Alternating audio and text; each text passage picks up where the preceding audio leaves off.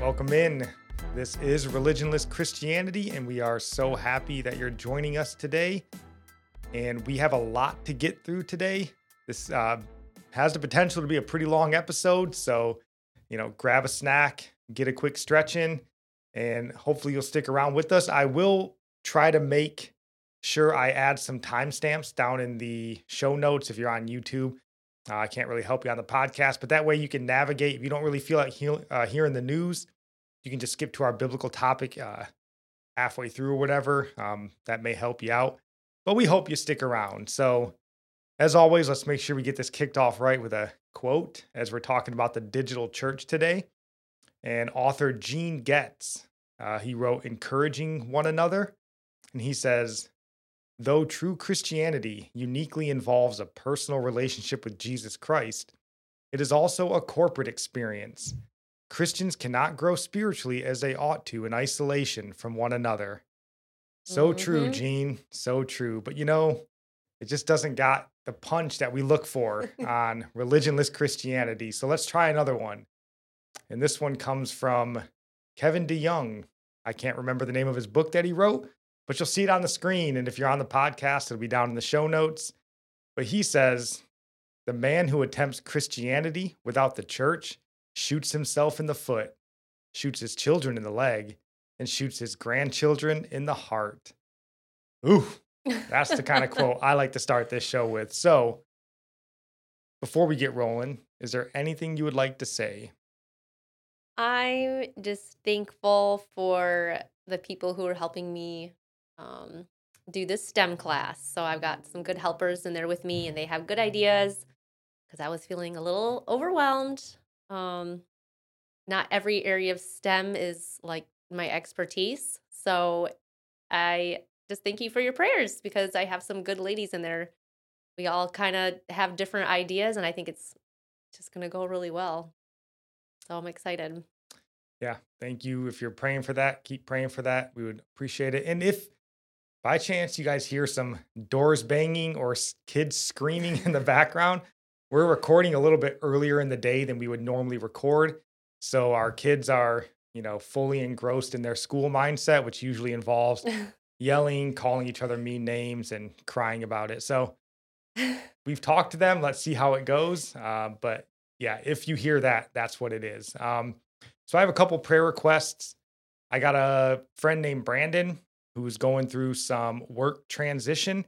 Uh, so I'm sure he could use your prayers. He's a godly man, um, a Mhm. good family man with a beautiful uh, wife and children. So he could use your prayers very much, um, just for peace through the transition and that he'll land where God wants him. hmm Um, my brother, I know I've asked you guys to pray for my brother and his business a lot of times, and it sounds like if you've been praying, those prayers are being answered because business is seeming to start coming hot and heavy for him, which is awesome because I work with him, and that means uh, life will be good for us as well. But it's a lot to take on, and we don't Mhm. want to drop the ball anywhere, least of all with this podcast and with God, right? So just pray for us that we balance that well. Um, and then the last prayer request um, is, I guess, for for you guys in the audience, but I'll put us on blast a little bit. So, you know, we haven't gotten a lot of reviews on this show, but we have gotten some. And uh, you know, if you haven't reviewed this show yet before, please take a second to go and review it. Preferably a nice review. We don't have a lot of those, but we would like some. Um, but the ones that we've gotten are critical um, for the most part, and that's fine. I don't mind the critical, um, you know, podcast review. But what I don't like is that it's critical um, without any help, hmm you know. And we've been open since day one on this podcast. You know that we don't claim to have all the answers, right? We're just Christians. We've been Christians most of our lives, and we want to help people live a Christ-like life without being a doctor or a theologian because I don't think you need that to be a Christian. Um, Mhm. It's great if you have that, eh, you know, education, but most of us don't, right? So what do we do in lieu of that? That's kind of the idea here. Um, and we've been pretty open about asking people to jump on social media, on Discord, if you disagree, if you agree, whatever it happens to be, and let us know, right? The whole iron Yeah. sharpening iron um, is Mhm. what we want. And uh, we do have a couple of really great, um, great uh, gentlemen on YouTube, specifically Eric and Gerard. Uh, they're always, you know, they listen to pretty much every episode and they're generally upfront with like, hey, you guys were spot on here, you were off base here.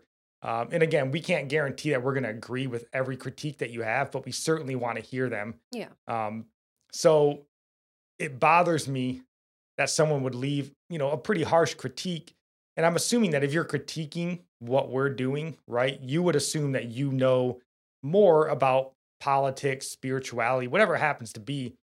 So the idea that you would hear a brother or sister in Christ that you assume is off base and not offer correction. And I get that, like, you can't correct everybody, right? You can't reach out to Ben Shapiro or Joe Rogan when you think they're off base. They're not going to get it. But for us, we will. you know, we read all the comments, we respond to them as best we can. So, you know, I think just the idea that, like, um, you know, if you see somebody that's a brother or sister in Christ and you think that they're off base spiritually, like, that's eternity hanging in the balance potentially. So please don't let us wander from the narrow path. If you think we are, reach out to us. Um, you know, we're not so high minded. We just think we're right in every area and uh, you're always wrong or whatever. We want to know, you know, if we're, because mm-hmm. I, I'll admit I can be a little um, crude sometimes in the way that I talk. Uh, I can be a little harsh and not speak in the right tone. So I'm guilty of that for sure. But we want to hear that from you guys. Um, so that's our prayer, I guess, for you as an audience please keep telling us where we're right, where we're wrong. Um, I would imagine you'll have more where we're wrongs than where we're right. That's how the body of Christ is. We're always going to be. Well, and that's something that I've learned pretty uh, quickly here in the realm of, you know, putting your faith out there in the public square. Everybody's wrong all the time. It doesn't matter. I mean, you can literally quote word for word Bible verses, and people are like, well, but did you keep in mind this verse that goes along with you. You're like, oh, for God's sakes, fine. you know, I just had somebody yeah. tell me that Dr. White that we had on this show was a Jesuit spy. And I'm like, good heavens, man. Like, so I'm open to critique. The name of the game, but please just consider helping us as we try to help you. Um, again, that's my prayer. I don't mind the critiques. I would just want I want your help, basically, is what I'm praying for. Help us, right? We don't have all the answers. So, uh, yeah. And then also go review this show because reviews help the algorithm, right? um, so, with all that being said, um, we're getting ready to take our uh, apparently very shallow, as our Apple podcast critiquer would say, uh, walk through the valley of the shadow of death with uh, our look at the news media this week. So, That's fitting name. It's a fitting name. And this week, uh, some good and some bad this week. Um, last week seemed to be mostly good, which was nice, but can't always stay on the mountaintops, right? You got to get down in those valleys eventually. Ugh. So we'll start with some good news. And the good news this week is we had a couple of marches on Washington. And the first march had to do, the first one we'll talk about had to do with um, the vaccine mandates. And uh, yeah, if you want to just read that headline, honey. Yeah, it says thousands march in DC against COVID 19 vaccine mandates. Yep. And then yeah. um, just want to read that in the next one. Thousands of people chanted no more mandate while marching in DC Sunday afternoon in protest of COVID 19 vaccine mandates and vaccine passports. And the protest organizers said mandates are un American and called for an end to mass firings, segregating and calling Americans unpatriotic over vaccine status on the event's website. Yep, absolutely. Um, Segregating. Yeah, that's true. That's what's going on. definitely seems that way. Um, and, you know, the thing is, like, I'm really glad to see people out in the streets marching about this, but it is a bit discouraging. Because um, the first thing that they mentioned was that they were expecting 20,000 people to show up for the protest, and it doesn't look like they hit that number. Uh, they did have several thousands out there, uh, but they didn't hit the full 20 that they were looking for. But I think the bigger disappointment is just the American mindset that basically lets these mandates take place. Um, because you know for some people the vaccines you know are a good idea you know and all that but i just can't imagine the mindset that would be like I think the vaccines are a good idea. And I think the government should go and close businesses and force people out of work if they refuse a medical treatment. You know, like that I, you know, that I agree with. They don't like to me, that just seems crazy that you would hold that opinion of your fellow Americans that like, Yeah. you know what, I want their lives uprooted by the government. Like right. it's just It's un-American. it's Like, an un-American mindset. Yeah. It's it's a shame that I don't know. Because I get it. Vaccines are very important for some people, right? They're super into the vaccine, um, and others aren't. But it just it seems like there's no forward thinking about the potential of giving this sort of authority and power to the government, right? Yeah, we got to create the victim mindset in it. That's what gets people all fired up. There's a threat. My life's in danger. You don't. But that's not true. Nobody's Right. life is in danger if you don't if other people don't get a vaccine. No, I mean, and that was the you know the original promise of the vaccine, right? Which is you know the the promise is kept shifting and always getting, um, I guess, less of a stellar promise from the the makers of the vaccine. But, um, but yeah, like because it's the vaccine today, right? You're super into the vaccine, so you don't care what the government does because this is your issue, you know. But what if it's an issue that you're not into? You know, what if it's this you know crazy christian conservative right that takes over in the white house uh, and you know he's like hey you know what abortions and adoptions affect our society you know so if you've ever had an abortion or you've put a kid up for adoption you can't have a job anymore you've affected society either Right. by taking children away from the society that could help us or you've put more into the system than you're willing to take care of you're out of work hmm like we should all get together and be like, whoa, like we don't agree with a, Yeah. abortion, right. but you can't ruin people's lives, you know, as a government, because once the government does it, there's no way out, right? hmm It's one thing for a private business to say, you either get a vaccine or we're firing you. But it's another thing when the government says every business must, because then there's nowhere to run, right? You're just stuck. Um, hmm so it's the same thing, right? And that's that whole, I think it's Martin Niemöller wrote the poem, right?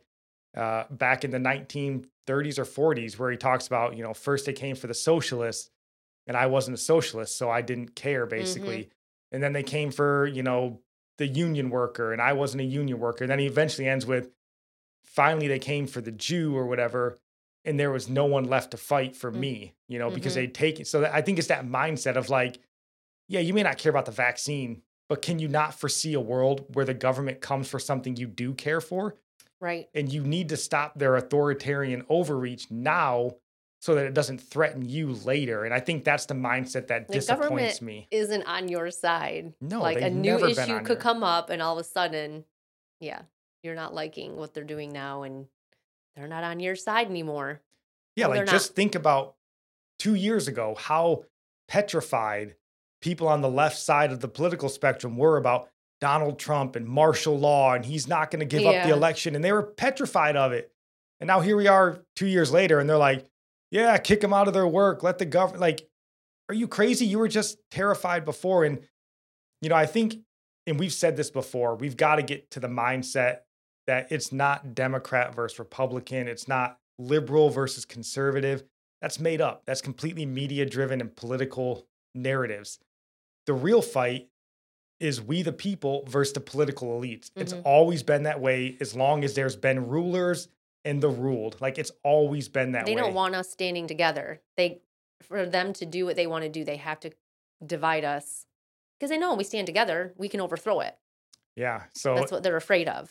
it would just be nice to see more people get in and fight for this whether you've been you know vaxxed and boosted or you haven't you know you haven't had a vaccine in 30 years whatever happens to be like because that's what america That's like the new badge of being American now. You got vaxxed. American. right and you know and there were some people in that protest that were um, that had been vaxxed and boosted and stuff and they were still against mandates because that's again that's the america we're fighting for you want to do something that you think is right cool go do it i want to do something that i think is Mhm. right and we're going to get together and both fight against the government from overstepping Mhm. their bounds sort of thing and Yep. What's need to- frustrating is we've seen the government lose this fight over and over and over again right the courts have been throwing all this stuff out but it's so frustrating to see so few people have to make this stand when so many el- or so many others could have gotten on board and helped the fight, but they didn't. You know, I think of John MacArthur and his church in California taking on their, you know, crazy government and pushing back, going to court, and ultimately winning that court battle. But man, how much more encouraging and how much better could that fight have gone if every church in Southern California was like closing our doors? Are you crazy? You can't tell us to do that. Like, yeah, these people standing against it, you think, you know, people think they're the enemy, but they're really fighting for you. yeah, we're all fighting for everybody's freedom to be free to do what they want, right? So it's just frustrating to see. So I would encourage you, man, you know, even if you've been on the other side of the aisle now and you're just now kind of waking up to being like, ah, man, I don't, you know, like I know my that they, the neighbor who got fired, like he's a good dude, he shouldn't have been fired. Mhm. It's not too late to jump into the fight. So, um, yeah, so that was the vaccine march or vaccine mandate march, and the second march this week was the Right to Life March. Um, this is the yearly march in Washington to end abortion. And um, yeah, if you didn't realize that that was going on, you probably aren't the only one because it got very little coverage. But we will cover it here. So um, if you want to read this headline, honey. Anti abortion activists brave cold. Pandemic fears to rally for what they hope is the end of Roe versus Wade. Yes, we all hope for that. hmm Uh, it says protesters on the National Mall huddle huddled close to one another as temperatures hovered around 20 degrees. But the annual event in its 49th year was upbeat, a reflection of what some attendees said was confidence that the Supreme Court this year may overturn the Roe versus Wade decision that legalized abortion nationwide and prompted the creation of the march. Yep, absolutely. And Hmm. this has been a good year in the fight against abortion. Yeah. Um, we've made a lot of ground on this. If you remember, just this year, uh, or it was last year, 2021, but Texas passed their abortion law. I think it was like the heartbeat bill, basically. Mhm. And that battle was taken to the Supreme Court, I believe, and they um, they won at the Supreme Court.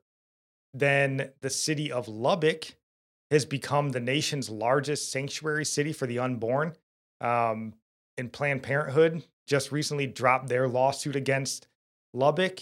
That's good. So that's good. Um, Mississippi has their law or their their 15 week abortion bans going to the Supreme Court pretty soon, I believe.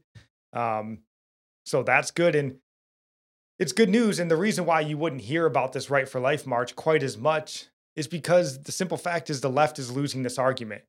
The pro choice Yeah. side of the aisle is losing the argument. And I just pulled up some stats here. Um, this is from American Magazine. But it says, you know, the poll found that 81% of Americans believe that you can write laws that protect both mother and her unborn child, right? That's 81% of Americans. and then even in the Christian world, in the evangelical world, um, from 2016 to 2020, every number or every age group across the board is losing support for abortion, um, except for the youngest. It's a slight uptick, but Mhm. They're losing ground nationwide on this argument. So the best way to hide the fact that you're losing ground or to lessen the damage is just to not discuss it at all, right? And that's what our media is famous for. Is kind of the sins by omission, right? yeah. Almost. So Yeah, they just want us to feel like hopeless. I mean, that's Satan's goal. He just wants to take the glory of God, not, you know, don't let people know that God's actually doing anything. But God is, and He's answering your prayers. He hears you.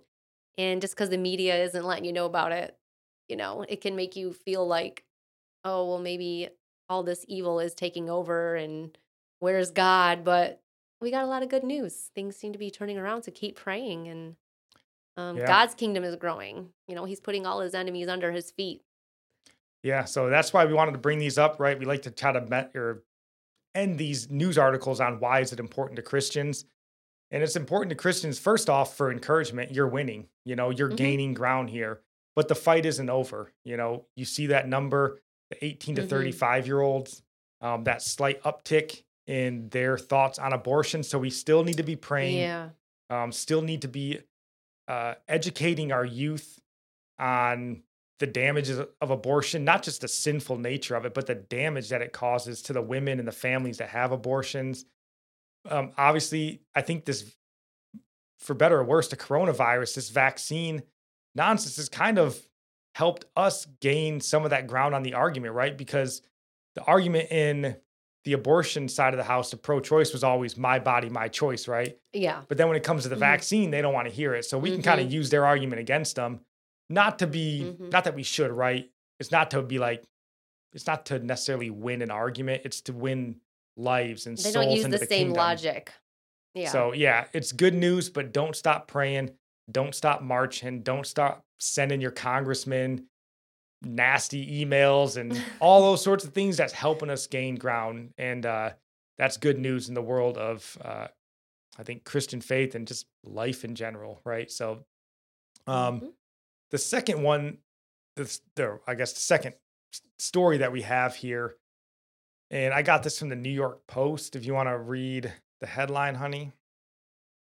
FDA halts use of Regeneron, Eli Lilly COVID antibody drugs. Yep. So Mm. they have ended their emergency use use authorization for a couple of the monoclonal antibody treatments that are kind of like the early, um, some of those early treatments um, if you get COVID. And I pulled this from the FDA. I don't have it to put up on the screen, but if you just want to read this first paragraph. It says given the latest data showing the Omicron variant of SARS CoV 2 is responsible for 99% of current COVID 19 infections, we are pleased that the FDA is following the scientific evidence and limiting the use of monoclonal antibody treatments to those that are effective against the Omicron variant. Limiting the use of these treatments will help ensure patients receive the best available therapy.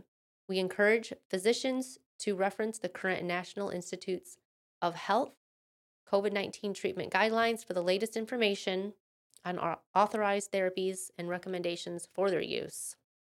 So that to me, that's a sensible um, statement from the FDA. It makes sense as to why they would pull the emergency use authorization.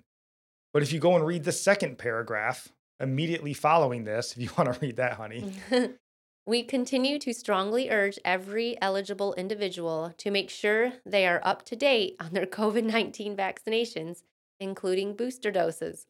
The Omicron variant is highly contagious, and the unvaccinated remain most at risk of, of severe illness, hospitalization, and death if infected. Data further suggests that a booster dose provides greater protection against the Omicron variant. yeah. So you read the first paragraph and you're like, yeah, that makes sense to me. Yeah. That sounds logical. And then you read the second paragraph and you're like, oh, for God's sakes. Because in that first paragraph, right, what do they say? They're like, hey, we've looked at It's the latest data. yeah, they're like Omicron is sweeping the country. That's what everybody's getting now. These monoclonal antibodies don't work for Omicron, so we're getting rid of the e- the emergency use authorization for these ones because they don't work. And you're like, yeah, that's what the FDA should be doing. That makes sense. Yeah. But then you read the next paragraph and they're like, make sure you go get your vaccine, and you're like, it doesn't work for Omicron either. And and I get some people are going to push back and be like, well, yes, it does. But the whole notion, because it doesn't stop infection, doesn't stop um, spreading of the virus, just the, and this is maybe just my Just lessens your symptoms. it lessens the symptoms, which That's is the most easily no proof. fabricated thing. Because you're like, I didn't have any symptoms. They're like, well, you would have. And you're like, okay, well, I had, uh, I couldn't taste or smell. And they're like, well, you would have had body aches. And you're like, okay, well, I had body aches. Well, you'd be in the hospital. Okay, well, I'm in the hospital now. Well, you'd be dead. Yeah. Okay, well, my mom died. Well, she would have died yesterday. Like, you can always go one step further and say, Yeah. see, it's working. So Yep. Uh, it just man. irritates me. I wish that they would just, you know, and this hits us close to home because I've had a family member who's used monoclonal antibodies very successfully. Mhm. Um, and we have a treatment facility a mile down the road from our house. So this is something very near and dear to what we uh, experience here in our life. And I'm still okay with them getting rid of it if it doesn't show that it's working But anymore. maybe it does work. That's what I'm wondering. well, yes. Maybe it will work. because they've been telling us forever that the ivermectin and hydroxychloroquine and all that doesn't work, even though person after person goes, "Yeah, I was on that. the Z Pack, all these sorts of things, and it worked perfectly. you need to believe those personal testimonies over anybody else, really. you just gotta i don't know i mean you gotta make the decision for yourself ultimately and i think that's ultimately what we're asking for let us make the decision you know we're all grown-ups Yeah. but um yeah you just i guess for our why should a christian care about this from what me and nikki would think is just pray that they open their eyes up to Yeah. you know what's going on in the world and use the same sort of um, judgment in all regards i don't know but i guess i'm not upset about it i just think to keep in mind because i've seen this all over twitter and all over the news people losing their minds because fda pulled this emergency use authorization and first off don't get angry about it go do your own research on it and to me it makes sense why they would do it you just want them to be equal across the board um, which i think is important and uh, a sad bit of news, though, as we keep moving on here through the news um, from the Christian front. And this was, if you want to read this headline, honey. He says Brady Goodwin renounced his faith. Here is my response. And then, uh, yeah, Yeah. so Brady Goodwin is a Christian rapper, I think from the group called the Cross Movement. Never heard of them. How long have they been around? I don't know, but they were Grammy nominated for whatever that's worth in never heard of 'em. 2022. But yep. Um, but then he went on to say, if you want to read down here, Yes, um, he compared Christian theology to a Rubik's Cube. I began to look at the faith and say, man, you could turn this Rubik's Cube any particular way and end up with a different understanding. And who can who can say that understanding is right or that under, understanding is wrong? asked Goodwin. yeah. Hmm. And to me, you know, obviously it's sad to see anyone walk away, but I think what's sad about this is so often you hear this sort of questioning, but it goes the other way. You know, Mhm. it's not uncommon to hear someone say, the Bible didn't make sense to me, or I was struggling to understand. And that caused them to dive deeper. Um, and through that deeper study and stuff, they wound up with a really solid foundation of faith. But here's Brady saying he went the other way. He started looking deeper into this. I think it says in this the article that he went to seminary and he just started getting more and more confused and it caused him to walk away entirely. I wonder why um, he got confused. It's like, what did he believe from the start? Did he even believe the gospel? Like you go into seminary, it's like, what's the confusion if Well, I'd you Be curious what gospel? seminary he went to. Westminster Theological Seminary. So I'm not terribly familiar with that semin- seminary. I'm not terribly familiar with any seminaries, but um, yeah, I think, and this was our question for you guys reading this. I mean, we don't know his Christian rap name was Phanatik. Um, we don't know him. We don't know his music. But my question for you guys, and we would like some of your help on, is is this a Hebrew six moment? Um, we want some uh, enlightenment on this just for our own edification here. But um, Hebrews 6, verses 4 through 7, if you want to read that. Yeah, this one is, yeah, that's a good one to ask. It says, For it is impossible in the case of those who have once been enlightened to have tasted the heavenly gift and have shared in the Holy Spirit and have tasted the goodness of the Word of God and the powers of the age uh, to come, and then have fallen away to restore them again to repentance, since they are crucifying once again the Son of God to their own harm and holding him up to contempt. Yeah. So our question for you guys is Is this situation with Brady a Hebrew 6 moment? And, you know, should we be praying for him or should we be praying for those around him? You know, we lean towards we should always be praying for everybody because we don't know his heart. We don't know, you know, if this is truthful, if his faith originally was even truthful to Yeah. fall away from. That's my question. Um, so we just want to hear from you guys because obviously this situation exists. That's why it's written in scripture. And we just want to be aware of it as best we can. Um, Yeah, I mean, like I was saying, like what gospel did he first believe in? Because we know the prosperity gospel is everywhere. It's not called that when you hear it, but a lot of people don't they don't know. And Yeah. maybe that's what he believed and so I think step 1 would be to preach the truth to him, the true gospel And if he rejects that, then yeah, then you can say he walked away from the faith. If he says, yeah, that's what I believed in. Yeah. So, I mean, we'd like to hear from you guys, but also just keep in prayer. Uh, obviously, you know, Brady, but his family, you know, he's still, uh, I would imagine, uh, influential Christian rapper. People probably listen to him, look up to him.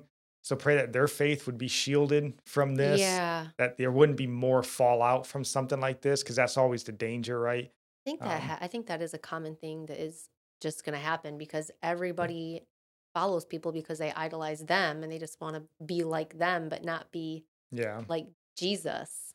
Like that's why we have to look to Jesus and not Yeah. to the person who maybe we're getting all of our teaching from or even our worship music or whatever it is.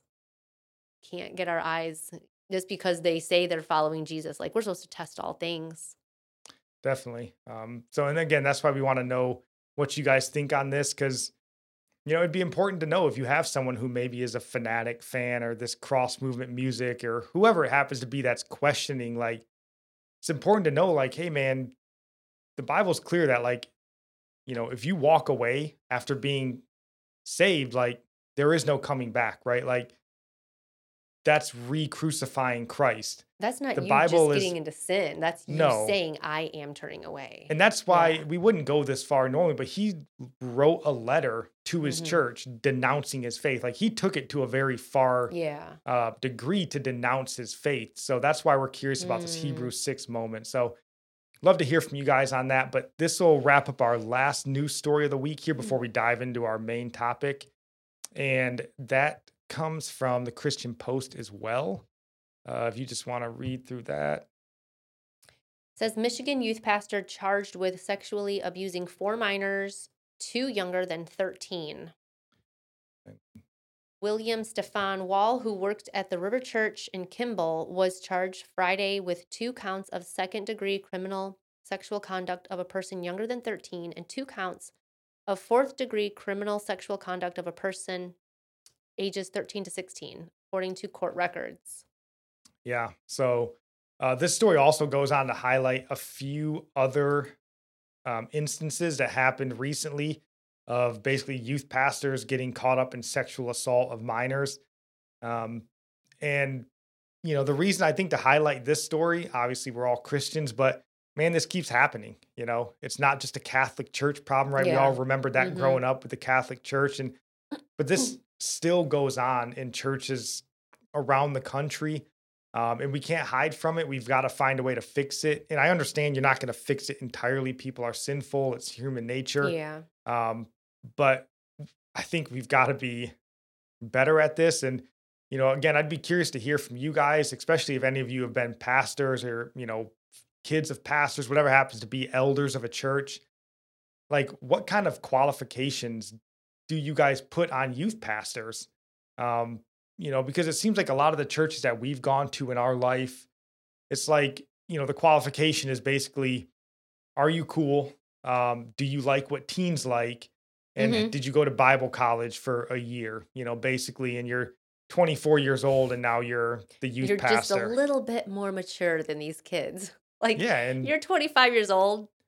You can't be a youth pastor. I'm sorry.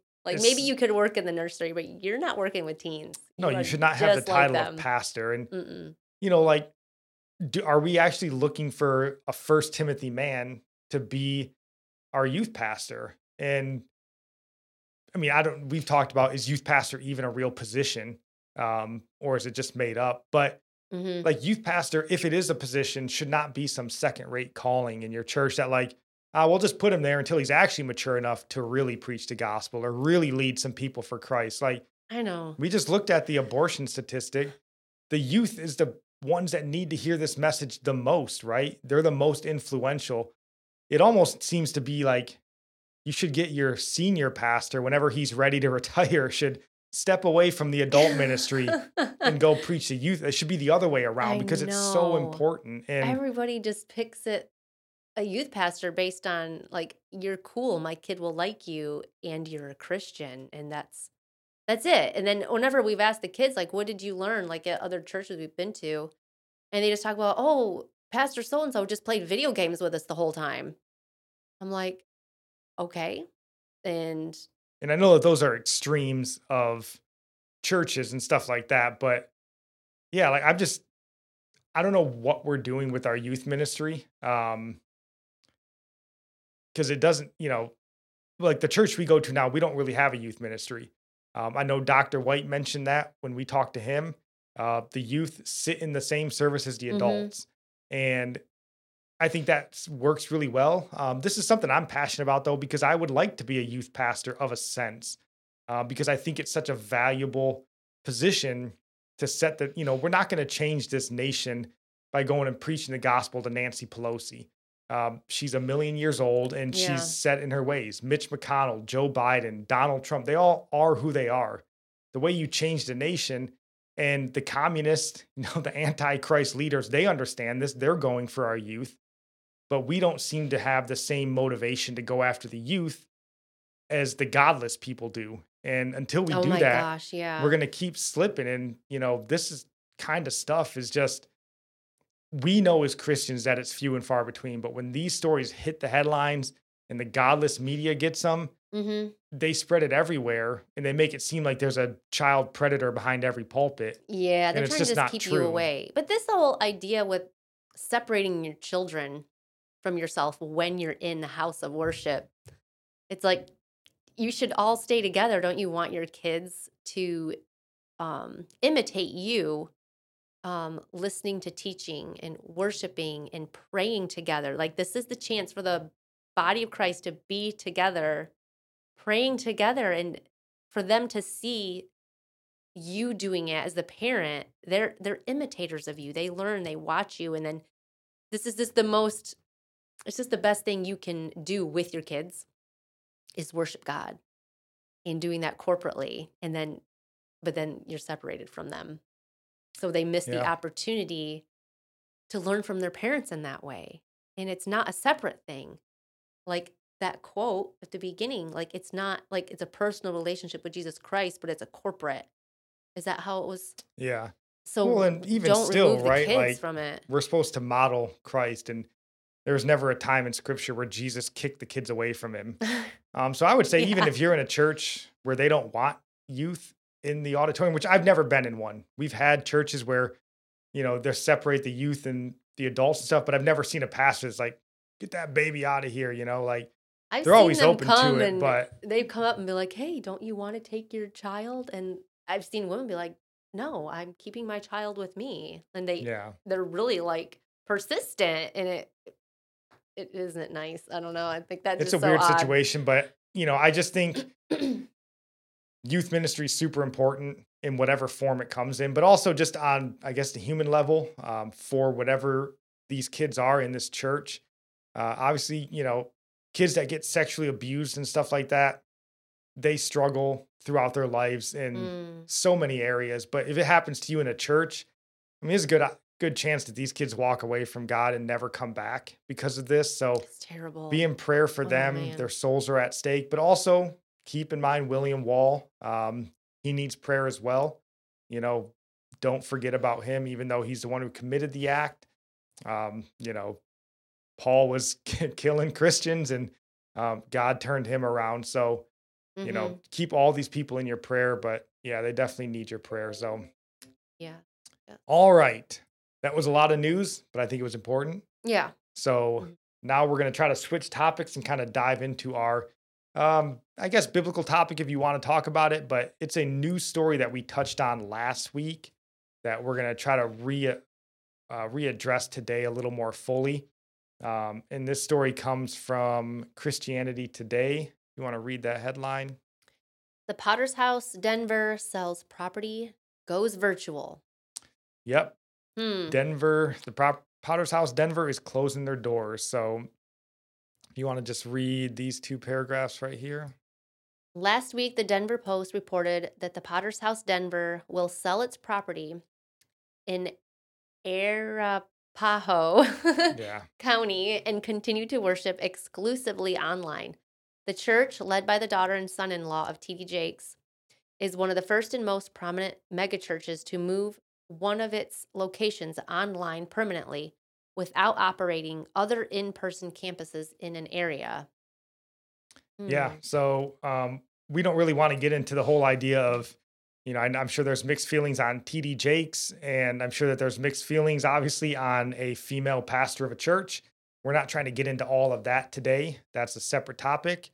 But it does go on to say in this article um, COVID 19 forced every church in America to rethink how best to serve their parishioners and the broader community, Pastor Tori Roberts told the Post. Due to the inability to gather and the economic instability of the pandemic, our church, like many other churches in the nation, experienced declining donations. Um, Hmm. and then it also goes on down there to say, as a result, the Potter's House uh, Denver decided to abandon its 32 acre property and 137,000 square foot building.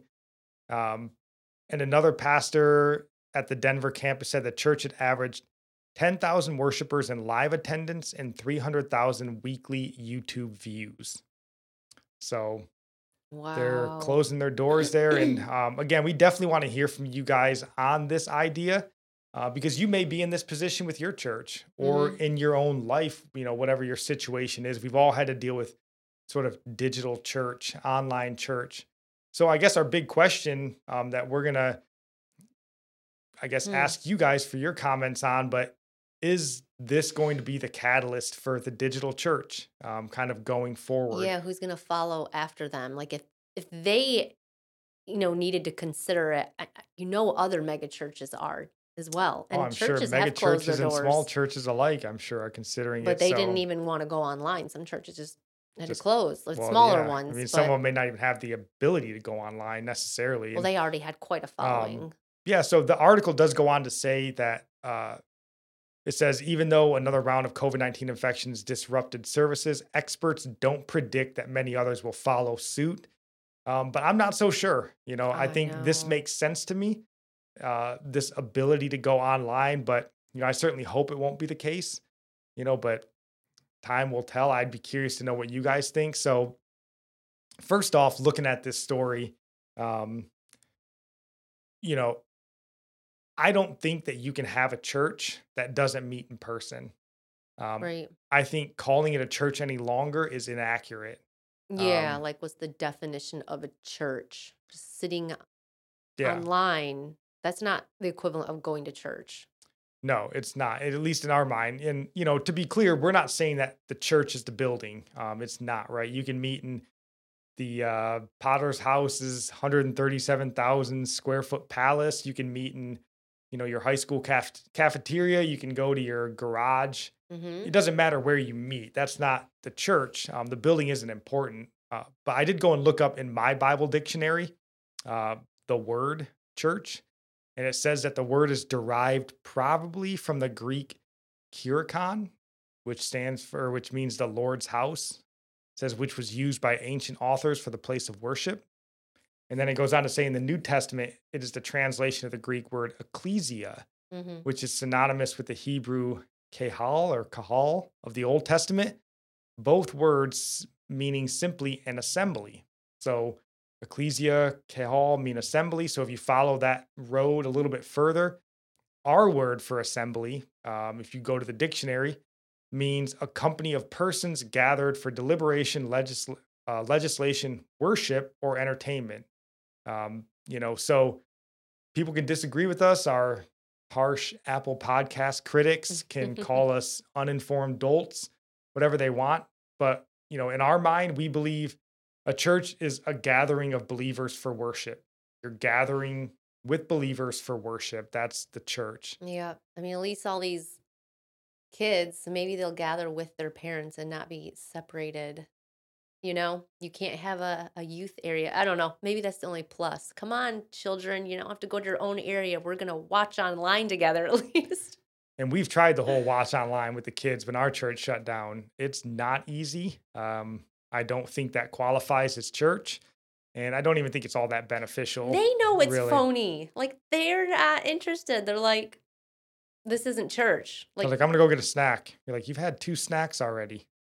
Sit down. It's a 30 minute service. So yeah, I don't um, want to teach our kids that that's church. I don't want to raise them that way. I don't want it to get to that. No, I don't either. And so we don't think it's a church um, unless you're gathering together for worship. And, you know, we get our idea of a church generally in America. You know, for most churches, I'm sure there's a few outliers that do things really weird. Um, but most of us get ours from the book of Acts, chapter 2. Hmm. And in Acts 2, verse 42, you want to read that? They devoted themselves to the apostles' teaching, to the fellowship, to the breaking of bread, and to prayer. Yeah, so this is essentially the way all churches run. This is where we get our idea of a church. And, you know, looking at a digital church environment, I think you can maybe get two of those, but probably mm-hmm. more realistically, you can get one and a half of those. Um, you know, you can get the teaching aspect in a sense, mm-hmm. uh, but you can't get fellowship, you can't get breaking bread, and you can get prayer. Um, sort of. You know, we've all seen the prayer requests on Facebook or Twitter, whatever happens to be, and you're just you scroll past them, or you know, maybe we're the only ones guilty of it on planet Earth, but you scroll past, or even the ones that you think that you're like, I'm gonna pray for that person, but then you just keep scrolling and it's out of your mind, right? So, um, yes, mm-hmm. in theory, you can still pray for people, but in a digital church, you have no way of laying hands on the sick you know, mm-hmm. Mark 16, um, 18 talks about laying your hands on the sick. So yeah. you can't do that. It talks about anointing with oil. You mm-hmm. know, you can't do that. Even in the Bible, you know, they talk about filling people with the Holy Spirit by laying hands on them. Like there's so many instances of laying hands on people in prayer, and you can't do that in a digital environment. So yeah, you can toss a prayer up, you know. You don't but, have the compassion for people um there's no face like you don't get to hear their voice their cries um you don't get to look in their eyes and and feel the compassion that human connection experience that is necessary that's how we do life that's how god that's how we operate. You don't operate distant that way. We're not we're just a name on a screen nobody knows you nobody's going to even remember to check up on you online really you're going to no. scroll you're going to pray and it probably won't even be a heartfelt prayer. You weren't moved with compassion. Jesus was always moved with compassion. It removes the compassion because you don't see a human. You just see words in your mind. It can just be like I'm reading a novel. You're just reading. Yeah. There's just it's like it's not real. It's another reality. Like it becomes fake. And there's something about praying with people. Like I remember the first time your mom prayed for me, with me, held my hands.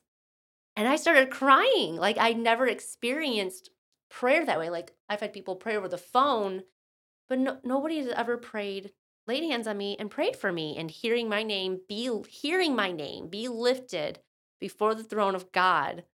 It's it's just something that I don't know. Maybe people need to experience that. It's, well, it draws you closer to, to God hearing it. that, and that's the way it's designed, and that's yeah. kind of our point of this. And yeah, like I've scrolled past a thousand prayer requests. I've prayed for some and scrolled past most, but you've never done that in a church setting. You know, I've never been face to face in a church where someone's asking for prayer and being like, I'm going to go to the bathroom. Like, no, you go and pray mm-hmm. for them. You lay your hands on them. You empathize with them because you can see the emotion, the pain, whatever happens to be, but yeah. you don't get any of that in an online you environment. Really so carry the burdens with them. Like yeah. if you're the hurting one, wouldn't you rather be with people and then putting their arm around you and just comforting you, physical comfort. And you can't have that through a screen. People are just saying, prayed, prayed. You know it's empty. You know it's phony. All those people that say, I prayed. It's just it's different in person. No, it's definitely different. So, yeah, I mean, looking at the Acts 2 outline, we were just going to kind of go through this a little bit. Um, I think you can get the teaching. Yes. But what about the fellowship? You know, I don't think you can get it. But looking at that, like we all know that relationships are harder to find, maintain, and grow in a digital world. Um, and I don't even know that you necessarily need a stat to show people on that. Like we all have our real life experience to know that digital online friendships and stuff, even if they were previous friends, those fade away. They still became they're more acquaintances after a while. Mm-hmm. You may have a mm-hmm. few friendships mm-hmm. and stuff that uh, stay strong, but most of them aren't. It's hard to build new relationships online. I mean, even dating apps and stuff like that, right? The whole idea is just to get you connected so you can go meet somebody in To person, in right? person. So that you Yeah. can build that bond together. Um, Yep, it's a platform yeah. with the goal of meeting in person. And they're doing it so backward. It's like we meet in person so we can be more distant. yeah, so it doesn't make a lot of sense. And you know, also like Nikki had mentioned, there's no accountability in an online church. You Mm-hmm. know, if you miss four weeks of church, who's gonna know, right? If you're not there. Uh, but if you're not, if you're physically going to church, right, and you don't show up for four weeks, people are gonna know. You know, they're gonna be looking around, and you know, this obviously depends on the church you're going to, and that gets into the whole mega church versus local church talk Mhm. but you lose the ability to be held accountable. You know, I know in our church, it's a very small little church. And if you don't show up for a week, we know that you're not there. We notice it. We may not say anything after a week, but if for four weeks you didn't show up, we'd probably be like, are they dead? Like, we haven't heard them. They're not on the Mhm. chat. They're not talking. We haven't seen them at church. We'd be reaching out to these people. Whereas if you're just gone for four weeks, nobody knows. You're just one of 300,000 viewers. Mhm. You're no longer a person. You're just a viewer, right? Yeah. Because online, you're just a viewer, a download. At a church, you're a name or a face. You know, online, you're a stat. But in church, you're a person, and that makes a huge difference Mhm. in accountability. So I think that's something you lose in a digital church. Yeah. I was just thinking like putting all that time and effort into something that's so empty, you could use that and do something else, like a real in person ministry. You may not have that big building to hold all the people, but start small again. Don't keep all those numbers and have them online. Do something different. If you are a pastor, you need to be shepherding people and just start over. Say, we got this big building, we can't maintain it. We're just going to have to downsize and help all the people who were coming get into other churches. Like it is what it is, but don't back away from you're not a pastor anymore. What you're doing is you're abandoning your flock. And online is not a way to look after people. No, so I mean, at you're, least maybe go back and, and buy a different property and just say, I'm going to just start small and we're going to do church different. We're going to have smaller buildings that are easier to maintain. And it's not a big deal if we have to shut one down and because people can easily get placed in these other ones and they're more local. I don't know. I'm sure I don't know if they've they've heard that advice. Probably, but that They makes more sense to me. Like yeah, I mean, that's kind of our big point that, that many like, people. yeah, I mean, once you're going online only, you might be a ministry of a sort. But yeah, the idea of you being a church and a pastor, because they do make note in the article that they are still maintaining some of the other ministry things they do. Like they have a like a city food bank that they uh, operate that feeds a lot of people. They're still maintaining some of that. So they're not shutting down all of their operations, but they're no longer doing the church thing together. Um, so that's where they're shutting down. And this isn't a knock on the congregation in a sense. We may get into that here a little bit later, but this is from the old like the leadership of the church having this idea that hey, we can go digital only and still be a church. And we're saying no, you can't. Um, and looking at that whole accountability fellowship piece, um, I got this article from the Christian Post as well. Um, it says nearly half of churchgoers say they haven't watched any online service in the past four weeks. And if you want to read this paragraph, How do you say that name? It's like New Wolf or something like that. New Nieuwhof. I don't know. Nieuwhof. Okay. In the post, Nieuwhof noted that 48% of churchgoers reported that they had not watched any church online in the last four weeks. Less than half of the remaining 52% who did watch church online said they watched the service of their own church, with a surprising 23% reporting that they streamed a different church online. Yeah. So here, the I mean, the article is telling you, you know, you think you're going to go online, digital, right? And you've got these 300,000 viewers, whatever, but your church, your 10,000 churchgoers, the stat tells you like 48% of them for four weeks, like half your church is like for a month straight, they're not going. Again, you would notice that in real life if half your church stopped showing up for four weeks. But then it even goes on to say that 23% of those that even did watch services they weren't watching yours anyways. Yeah. A quarter of your church is watching somebody else. So you got half the church that doesn't show up anymore. Uh, the other half that's left, like a quarter of them, are watching somebody else. So you are no longer in charge of a church. And we already have a name for people that have digital content. They're called content creators. That's what YouTube is full of is content creators. You're not a pastor, you're just a content creator if you're putting out Christian content. So I think that's Mhm. really damaging and something to keep in mind if you have this thought process of going digital full time. Just the fellowship aspect, Ron. Like, even families today don't even have a meal together anymore. Like, it's not even a church issue. It's just like the whole family unit is just, they just lost the whole concept of fellowship and the importance of it. Like, it's Yeah, it's super important. healthy for all people, it's not just for Christians. And now everybody's afraid to have fellowship. And like, you go to preach the gospel and, like, oh, you have restored fellowship with God through Jesus. And they're like, what's that? What is Yeah. fellowship? Is God going to text me? But, you know, so the idea, you know, like we talked about teaching, yes, potentially, but if you look at the stats, it might not be your teaching that they're getting. Um, fellowship, no, I don't think you can really make a claim to having fellowship in a digital church. And that goes much the same with the idea of breaking bread, right? Because that's the third aspect of the Acts 2 church um, is breaking bread Mhm. with each other. And, you know, I pulled up this article here from Barna, and they questioned what churchgoers missed most about in person services. And the two things they uh, missed the most number one was taking communion, and number two was socializing before and after services. So having that fellowship, Mhm. breaking bread, if you will. And, you know, in a sense, you can still do communion on your own, right? I mean, I guess you can have a glass of wine and some bread in your house and do communion.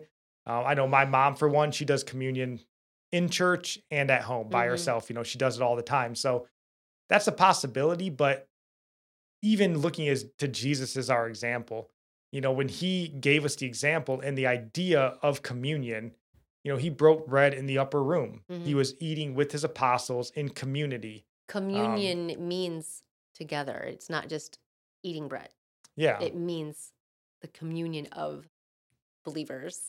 Yeah. Yeah. So I mean, you know, I get that there's going to be arguments against probably all these points, you know, that we made on the whole thing, but you know, to me, just the idea of going digital, um, whether you're from a church standpoint or a personal standpoint, Mhm. saying I'm just going to church online, like to me, it's just the idea of trying to make God fit into your life rather than making God a focal point of your Mhm. life. You know, sort of like this Sunday is a sacred time Mhm. you know you're setting time apart for god rather than just being like "Ah, i'm really busy but you know i'll listen to a sermon at the gym But what about all of the elderly who are, they can't do the online thing?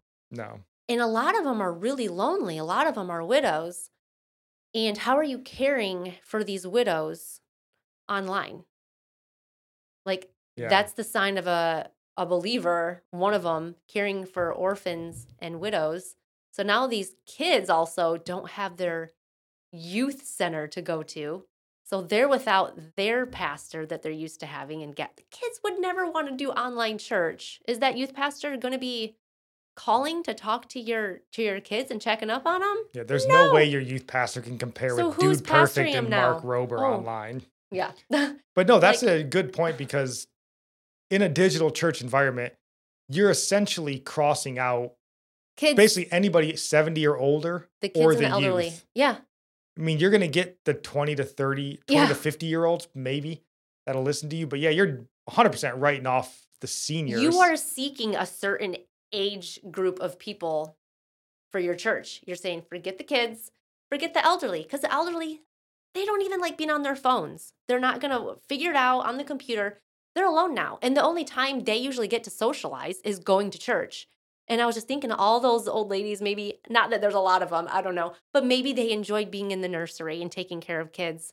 Maybe that was the highlight of th- their of their life, of their last days yeah and you got to think about them.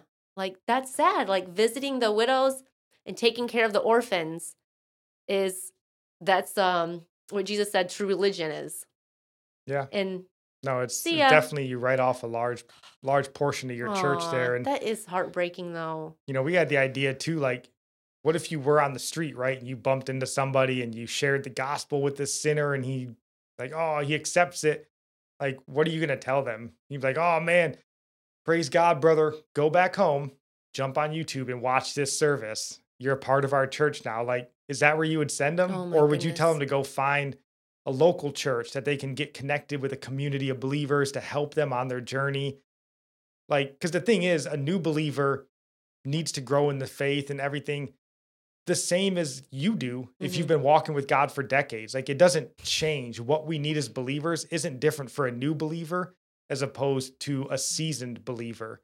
You know, we don't have different books of the Bible. We aren't Right. given a different doctrine depending on where we are in our faith. It's all the same. And there's no way that you would be like, hey, brother, I know that you're struggling with a, a lust addiction or a gluttony addiction.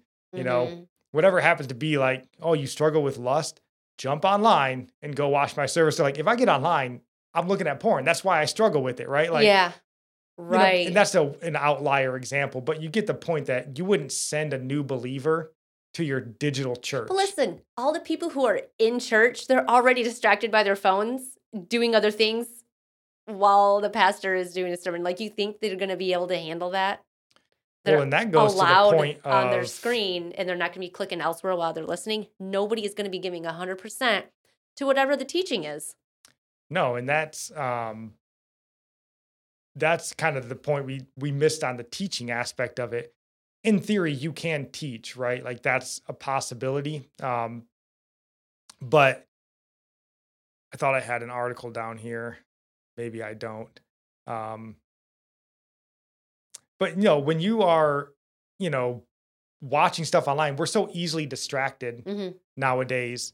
You know, the idea that you're going to sit down um, and just watch a sermon, study it with your notes out, and not be distracted It's just not the way we are anymore um, Mhm. in society. We know. So even the idea of your teaching being as valuable as it once was, because when you're in a church, I mean, yeah, there's the instances of people scrolling on their phone, but I don't think that's as prevalent.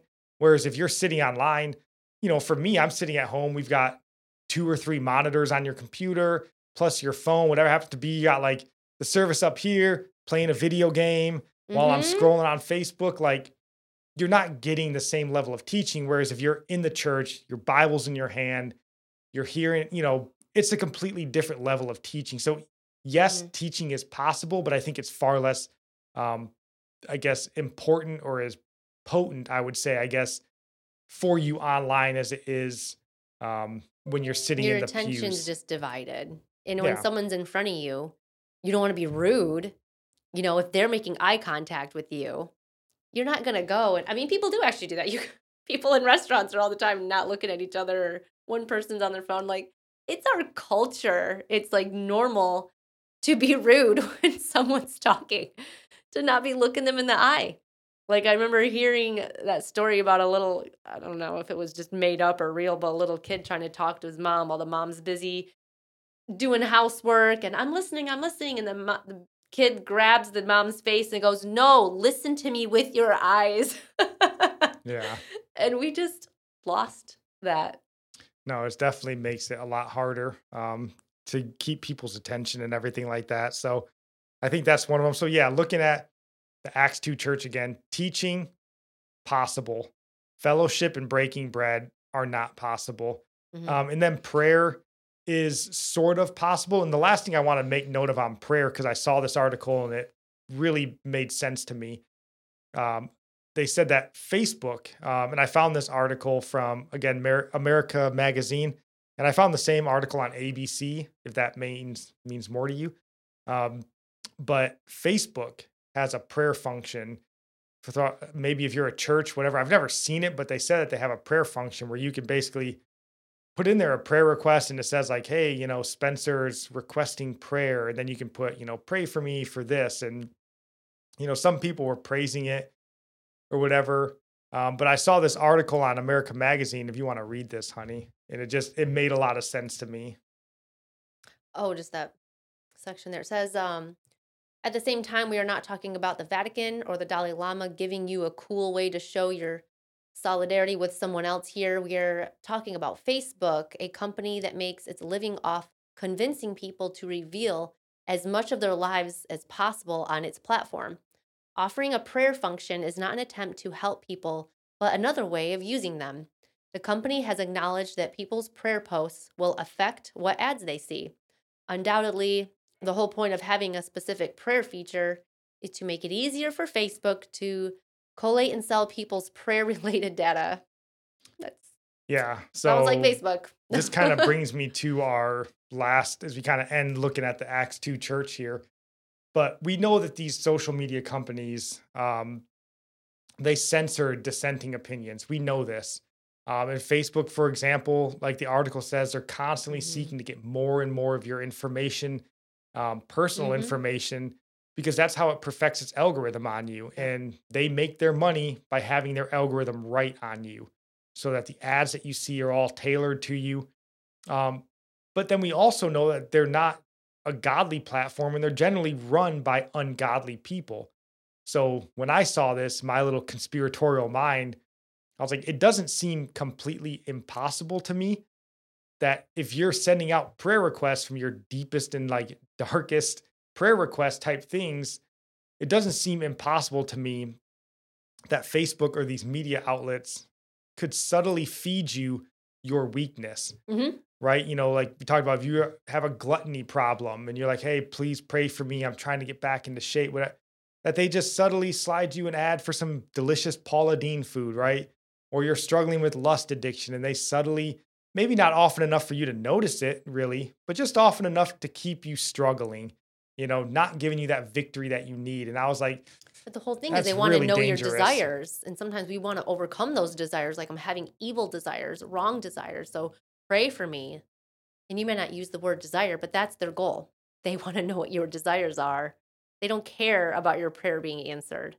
Like they could give you things that, like, oh, I'm trying to get in shape and not eat all this food. Maybe you'll get ads for workout equipment or healthy meals, or you'll get ads that are more appealing to the sinful desire that you're trying well, to and they will, I'm sure. Because again, their goal is money, right? To Yeah. monetize you. they so will if, give you either. if you tell them like, "Hey, I'm trying to lose weight," you may get some fitness ads, but if you don't click on those fitness ads, eventually the algorithm is going to know you really ain't that into it. But if they give you a bunch of fitness yeah. and then they give you that Paula Deen cake and you click on the cake, they're Mhm. like, "Oh, that's what he really wants is Yeah. that cake."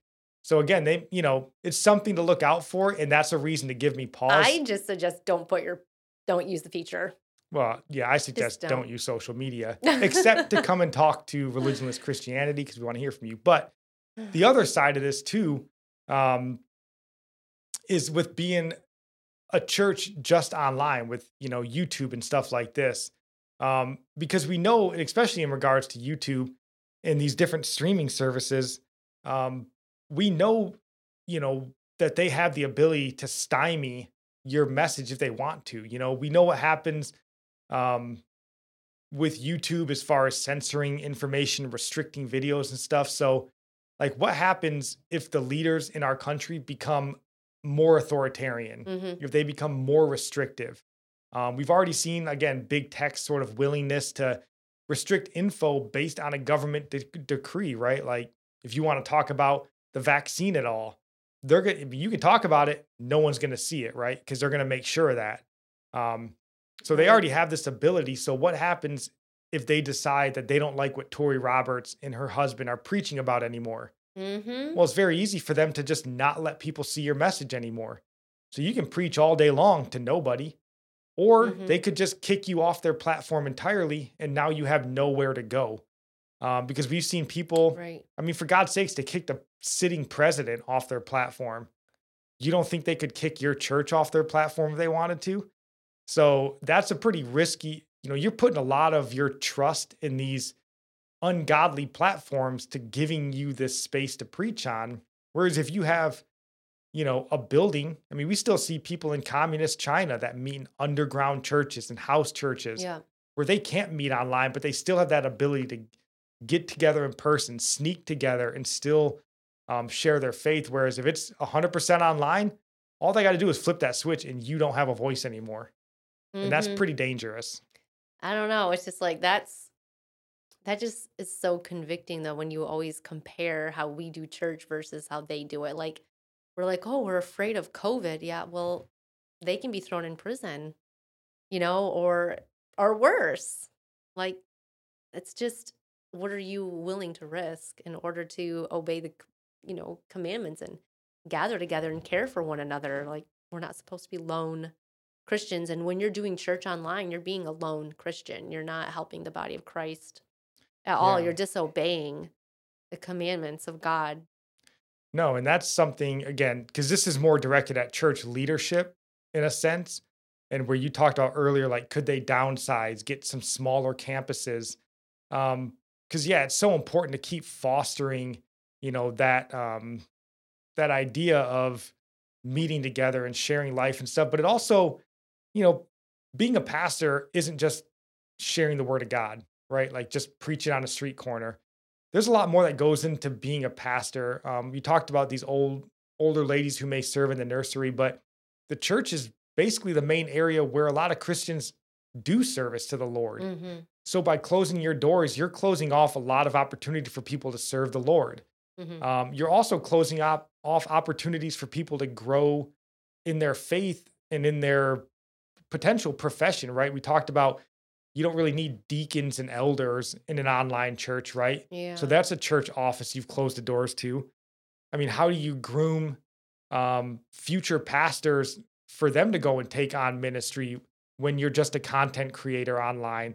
So you close off those doors, but then just people standing at the door greeting, Mm. um, you know, setting up the Easter event at church and giving their time and service to Mhm. the Lord, and you know, so many different opportunities that you just close off when you go digital that don't exist anymore and you know yeah you're taking and that's part of a pastor's responsibility right you're leading a flock you're shepherding a flock as they sort of live and serve and work for the lord and stuff like that so Like, how do you invite people to church? I know you touched on that, but you, You the goal is like get your friends to church so they can hear the gospel. you're like i did i shared it on Facebook. you bring them. I know, right? But you got them with you, and they get to have that experience. Like all the, you know, the greeters, like they feel welcome. A lot of people go to a church because they're like, oh, they just accepted me for who I am. They were so nice to me, so they want to go back. Although that's not the way to get people saved. People can get saved that way. But what do you do? Hey, come to my church. Sure, nobody can see me and judge me. Are they really going to get online? Are they going to come to your house and watch online with you? no Like, how do you invite people to church? Is that just not going to be a thing anymore? Because that was the main way people um, evangelize is inviting people to church. And now you're going to have to actually get out and do it yourself. Oh my gosh. no it's going to make it harder for sure um, Well, that's the way it should be. We should be out there evangelizing, you know, face Yeah. to face.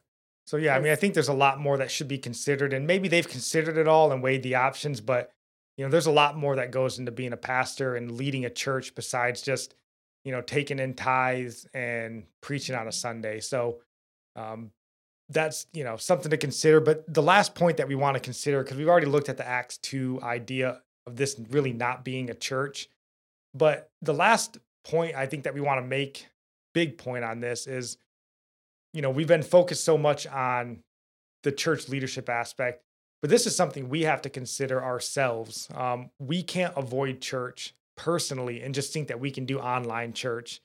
Because I think that this is a fairly common feeling and it's probably only made worse over the last two years, um, where people think, you know, I can just stay home. I'll just go to church online. I'll just watch some sermons. You know, maybe it's because of COVID. Maybe it's because you're sick of the Christian hypocrite or hip, hypocrite and like mm-hmm. you know the politicking that goes on in church and you're tired of all of it. Or maybe it's just you're simply like your life got too busy right? You've got you know kids and sports and you got more work than you can handle.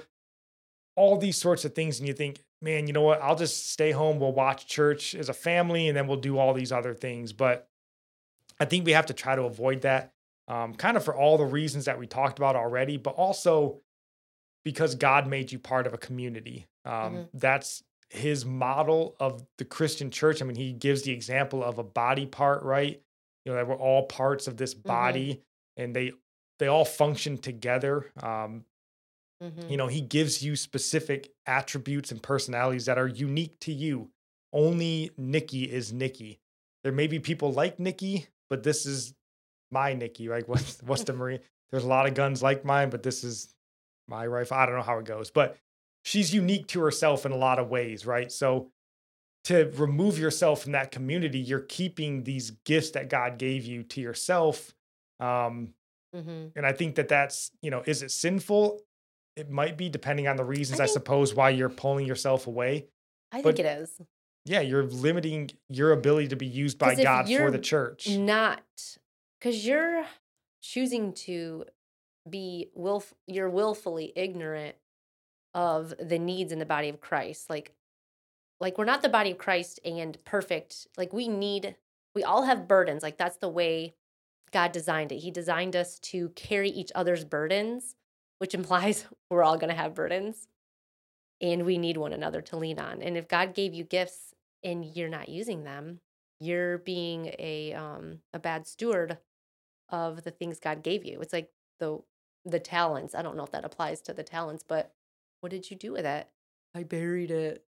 And then the other ones used theirs and you know multiplied. You're burying your talent and Right, you're a mean- wicked servant and he's going to cast you out. Like it's a sin. And it goes to the whole point too of, you know, like we talked about with our podcast critiquer, like, you know, iron sharpening iron, right? And if you're not there, you can't help anybody grow. You can't point out where they're wrong or fix flaws or have your own flaws highlighted. You know, when Mhm. we're just stuck in our little echo chamber, Mm-hmm. um, you know, we don't do much good to the world, right? So you got to be involved in it.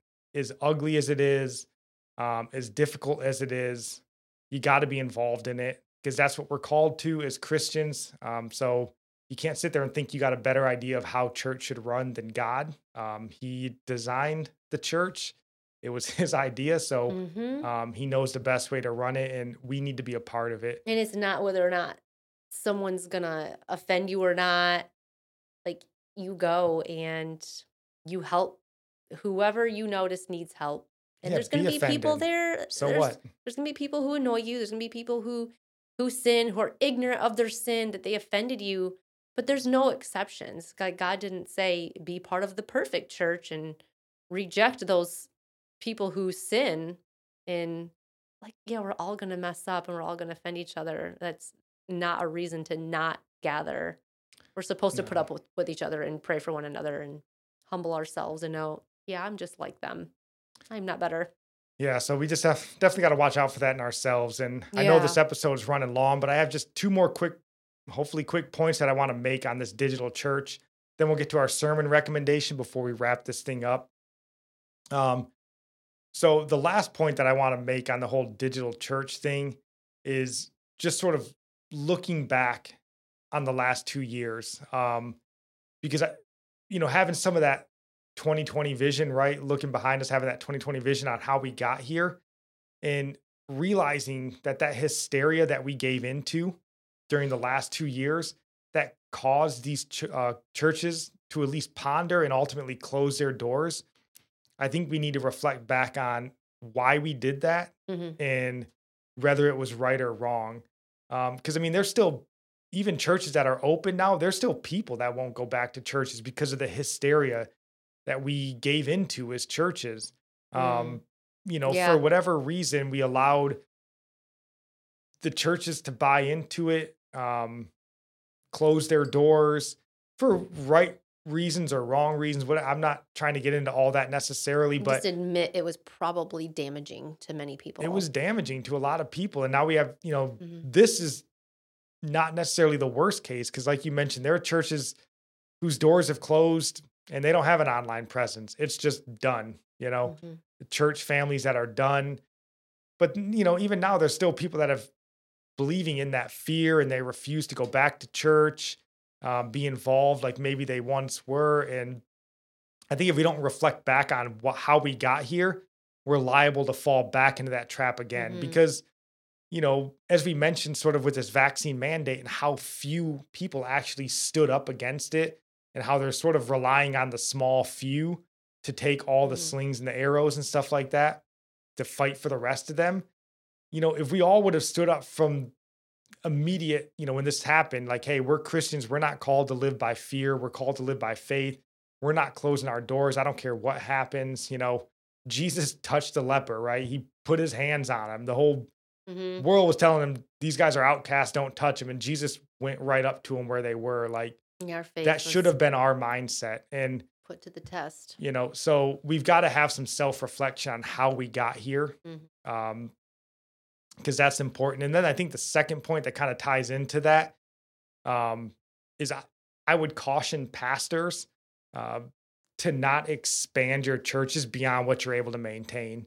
You know, I think the last two years should highlight to us just how easily some of this stuff can fall apart.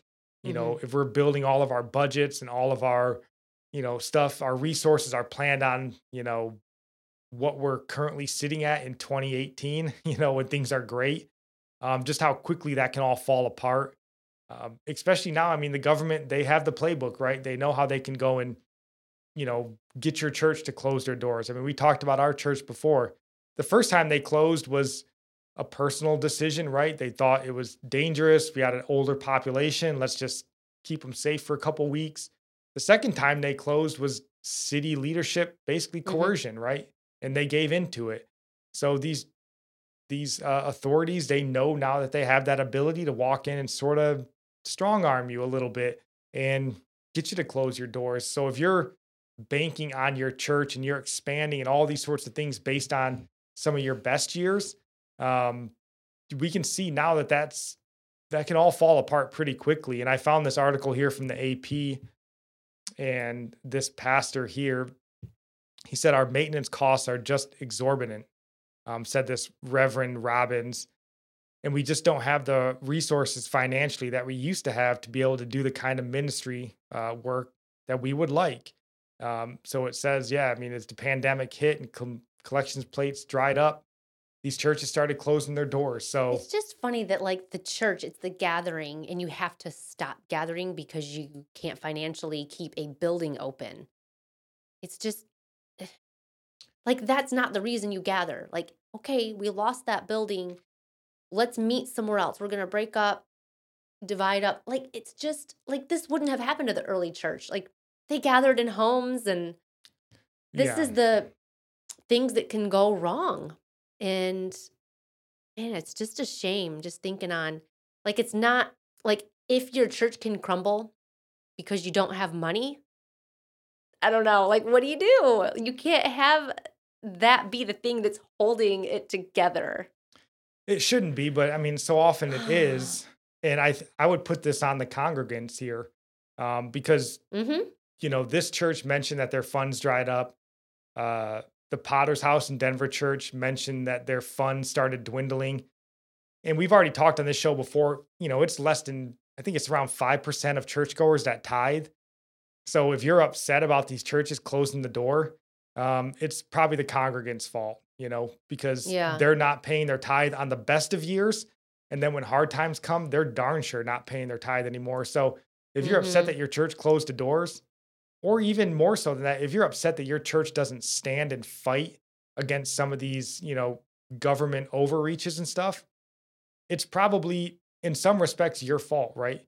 Because they don't have the money, they don't have the resources to stand and fight. You know, there's very few churches that could take the state of California to court like John MacArthur and Grace Right. Community. Yeah, they've got a lot of money, probably they can do some of these things. But your local church where only 5% are paying tithe, the pastors are probably already strapped and they probably already, you know, struggle Mhm. to keep the buildings open and all these ministries that they're trying to juggle. So, you know, if you want your pastor to have a spine and have a backbone to stand up, you know, it's probably your congregants that need to start opening their wallets up a little bit more and letting them know that they're behind them. You have the resources to go and fight and all these Mhm. sorts of things. So we can't sit there and be like, ah, these pastors squandered and wasted it. No, the Mhm. congregants weren't doing what they were supposed to be doing in the first place. So yeah um, that, you know, we've got to all bear that responsibility.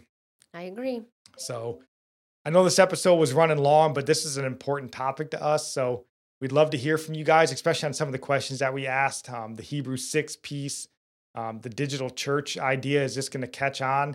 Uh, we'd like to hear from you guys. And then as we end this here, our sermon recommendation for the week. Uh, we got this one from our uh, Facebook group. Reached out to us. You know, I was asking them for some good sermon recommendations. They sent me this one from their church down in little old Lufkin, Texas, called Mm. Carpenter's Way.